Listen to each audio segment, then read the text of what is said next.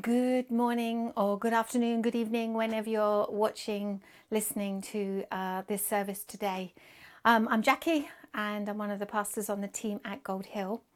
And it's my privilege to continue to talk into the series that we are looking at over the summer Summer of Blessing. And so far, if you've already been following, we have been looking at is it God's plan to bless? And the answer is yes. And what does blessing look like? And today we're looking at how do we receive this blessing? And we're going to be looking at a passage in the Old Testament, a short passage out of Jeremiah, a prophet, uh, chapter 17, if you want to grab a Bible and open it to be ready for that. But first, I would like you just to look at this image. It's a beautiful image of a child being thrown into the air, possibly by the father and you see that look of connection between the small child and the father, the man who's playing. And this child is uber confident, happy, content. Just you can feel that joy that's going on here. Something that perhaps if we were more adult and somebody decided they wanted to check us up in the air, we might have lots of questions about that. But here's the child fully trusting how did that child become so trusting? Because their experience of this person is that they are trustworthy. You can see that the child's now of a certain height above, but I guess that before they threw them that high, they'd have just done a little throw. They have learnt, this child has learnt to trust this man. They are confident. And this is an image that I think just helps to get us to be thinking about how high do we allow Father to throw us up into the atmosphere where we're not being held, where we are being looked at, though, where the arms are still reaching out to us, but we are in a bit of a free fall situation. How is your trust? Because as we look at this passage of Scripture, we're going to see that actually the blessings of God come when we trust Him. But I should expect that you and I recognize that trust is something that's quite easy to talk about, but it is not always so easy to live out. Or we think we are trustworthy and then our circumstances challenge us. Well, we're going to look, as I said, through the lens of what was happening. It was about 600 or so years before Jesus, and here is this prophet Jeremiah. And he is speaking to a group of people who have gone way away from how God had wanted of them. God had planned that this group, the Israelites, God's special people, would be his voice to the nations. But instead, they've just assimilated to be the same as the nations around them. They have started to behave in ways that all the years ahead before they would never have thought they would. Jeremiah paints a very sordid picture, a, a, real picture in the first 16 chapters of Jeremiah, where we see that these people have become idol worshippers. They've become people who uh, sacrifice their children. Whereas when God had taken these people out of Egypt, when He had brought them across into the promised land, they were so certain that they were different. They wanted to be different, but now they've just been drawn into following the ways of the countries around them. And Jeremiah is desperately sad for what's going on in their situation, and God is using this man to speak to them. And actually, because of the fact that we can read those 16 chapters and realize how sordid their lives have become, it is amazing when we actually see how God still is reaching out to them. So, what does God say through Jeremiah? He says this But blessed are those who trust in the Lord and have made the Lord their hope and confidence. They are like trees planted along a river bank with roots that reach deep into the water. Such trees are not bothered by the heat or worried by long months of drought. Their leaves stay green and they have never stopped producing fruit. There's another version called The Message, and it speaks of it the same. I just want to read this for us, just to kind of it gets a different, slight image of this. But blessed is the man who trusts me, God, the woman who sticks with God. They're like trees replanted in Eden, putting down roots near the rivers. Never a worry through the hottest of summers, never dropping a leaf, serene and calm through droughts, bearing fresh fruit every season. Now, those folks in that part of the world, as of today, would have understood the reality of droughts. Perhaps we're all seeing that more as climate is changing. And the reality is, in a drought, when the rain doesn't fall, is that a huge amount of plants and vegetation and animals die. But in this image, we have that beautiful illustration of the tree planted near the water, a constant supply, a river, and the roots of the tree are going deep into that water so it can suck up everything it needs. And because it's sucking up the nutrients, it has got green leaves, it is healthy, it is fruitful. But it's more than that. It's also a tree that seems to be content because it's not worried about the future. Whatever the future may bring, it has got its roots where they need to be to draw on the resources that they need to stay strong. And obviously, this image is God speaking to the people saying, That's how I want you to be. I want you to have your roots in the right place. And that, I presume, is exactly the same for us today. God wants us to have our roots in the right place, going down deep. But as I've said, there are times when we aren't like that, are we? We think we might be, but then we find we're not. The last 18 months or so has tested so many people, whether they are people with faith or not, of actually how secure are their roots in life because of this pandemic. It has been horrific for some, not only because of the actual illness, but because of the economic changes that have happened. The fact that people have lost jobs, lost incomes, their whole livelihood has been changed. But more than that, there's been such an element, hasn't there, of fear. Fear in the way that news is given to us on TV or radio or the internet. Everything was focused on the negative. And we, perhaps like the people of Israel, start to just become like them. We, we listen to those voices instead of looking beyond that to see, well, where are you, God? Interestingly, the Israelites, if you go back to the 16 chapters of Jeremiah, even though they had completely turned away from God, they did occasionally turn back to God and say, Well, where are you? Why aren't you helping us?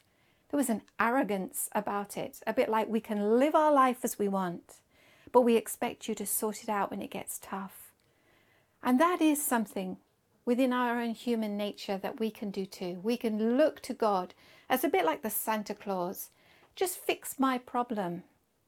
Whereas God is drawing us to see that actually we need to have our roots deep into an understanding of who He is, of how He works, of how He wants us to live, so that we do not need to fear whatever is to come.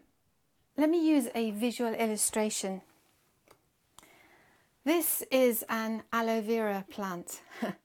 I was thinking if I was speaking to you live at this point, I'd probably get you to say something like aloe vera. But anyway, bad joke. You can all groan now. This aloe vera plant is one that I have potted from a previous aloe vera plant. And aloe veras grow so you have a main plant, and then as the roots go deep, it produces new little plants. And what I try to do is once I think they've got to a reasonable size, I will take them out and repot them. Now these ones are ready for being repotted and if I was to take this out of the pot you would see huge amounts of roots that have gone down to the base of the pot. And I now water this plant from the bottom because I know the roots are going to draw up the nutrients. It does mean sometimes that the soil itself still can be quite dry but as long as there's enough water at the bottom they can suck it up. But when you first repot them, and here's one, here's one I had earlier, bit of a blue Peter moment there. I actually, when I first repot them, I need to water them from the top because the soil needs to stay moist so that the roots of the little plants will start to grow. Now, I think that so often when we are new believers or we're going through difficult times, God is so kind to us. He waters us. He gives us what we need to be um, enabled to live the life He wants us to. And He takes us gently. It's a bit like the dad just throwing a little way into the air. There's a promise of Scripture that He will never test us more than we can bear. But so often, as adults, unlike the child, we have started to experience life in a way that means we start to put caveats around when we think God is trustworthy. A few weeks ago, Terry, when he was speaking, he spoke about the reality that at times we are people who um, need to recognize that there is a gap in time between when we cry out to God and when we will see the answer. We might think God's forgotten us. Our caveat is if you're going to take a long time, then you are not a trustworthy God.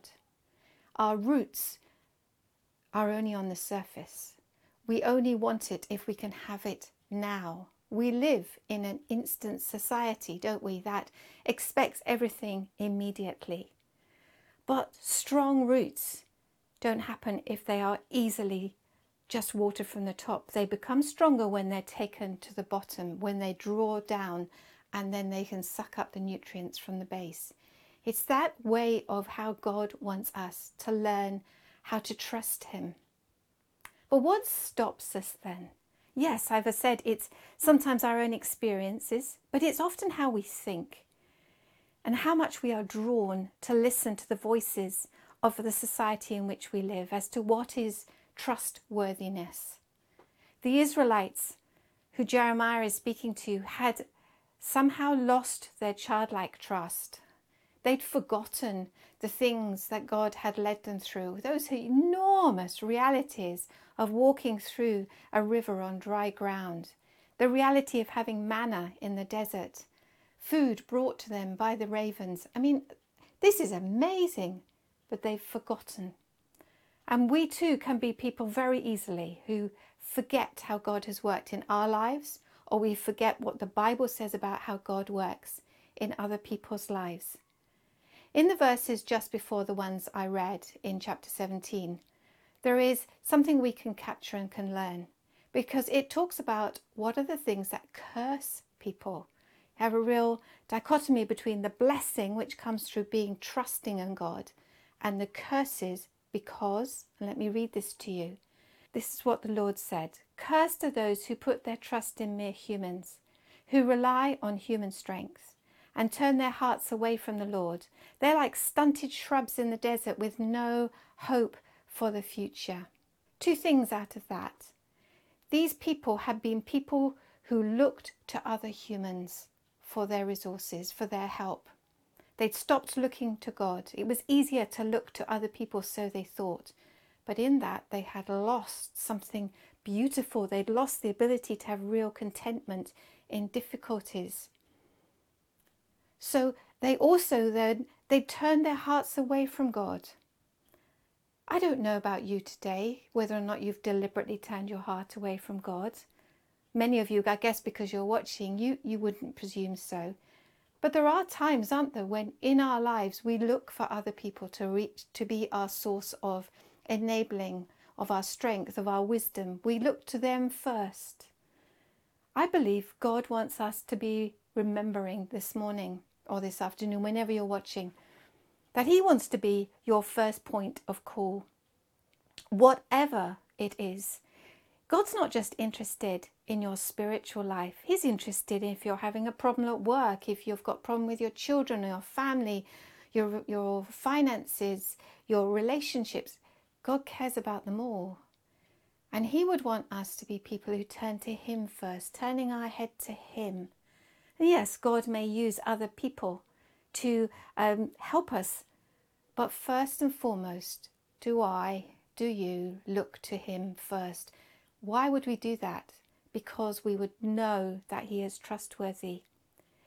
In a letter written by Peter, he says this verse Cast your cares upon me because I care for you. All our anxious thoughts matter to God. He doesn't want us just to bring our spiritual life to Him, He wants us to bring every aspect of life to Him.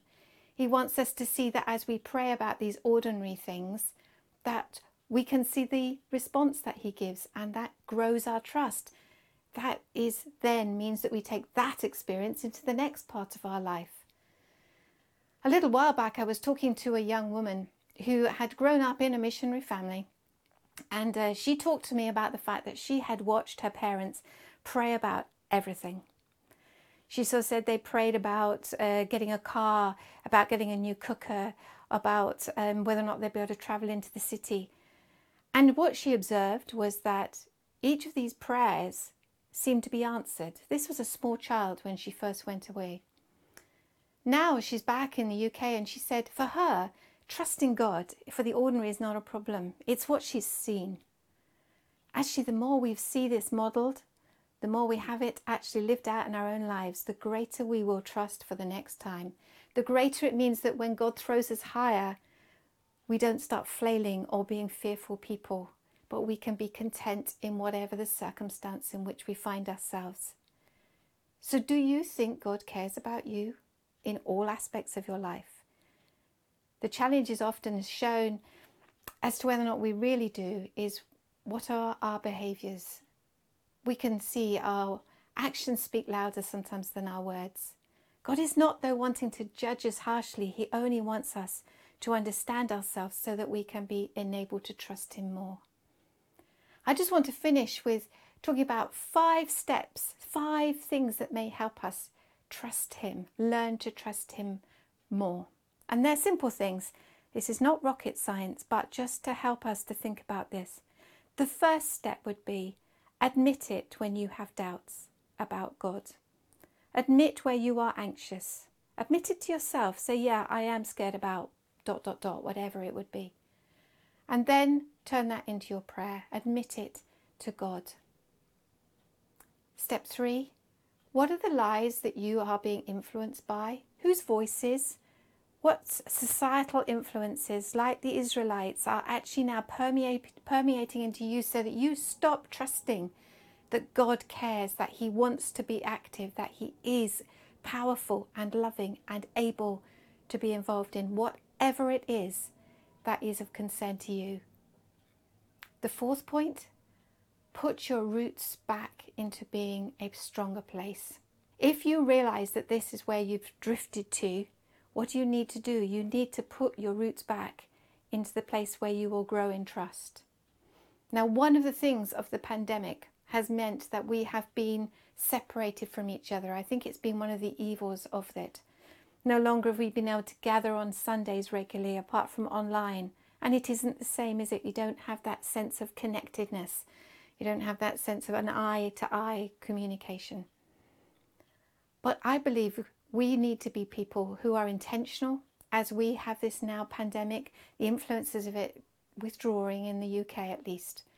That we are people who intentionally come back into community.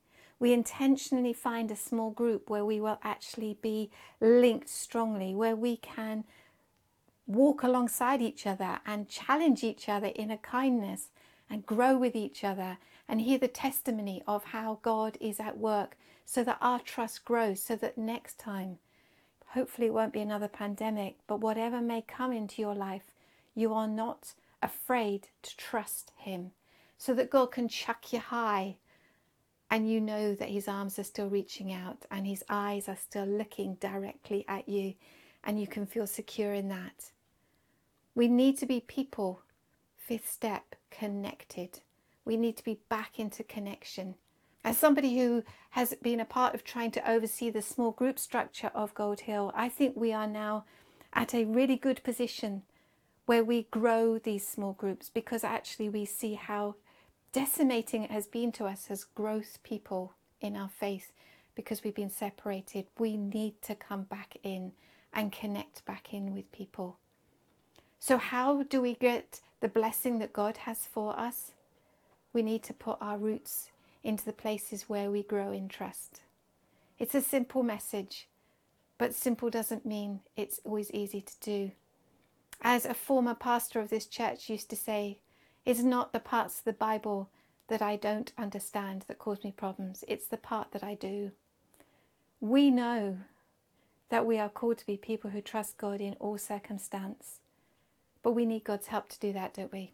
So I'd like to pray for us all, as individuals, as family groups, and as a church, that we will be people who will grow in that trust. Maybe you pray with me.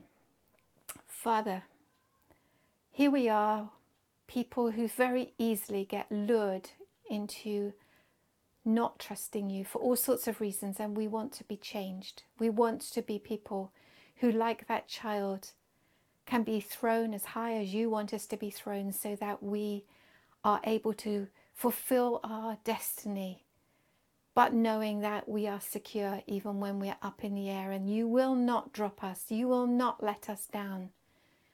So I pray that you will journey within each, each of us individually, within our families.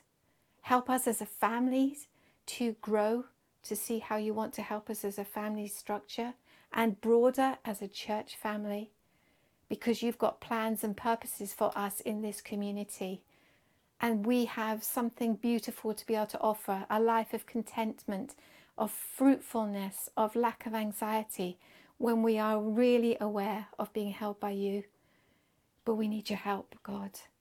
So please, Holy Spirit, lead us forward, I pray. Amen.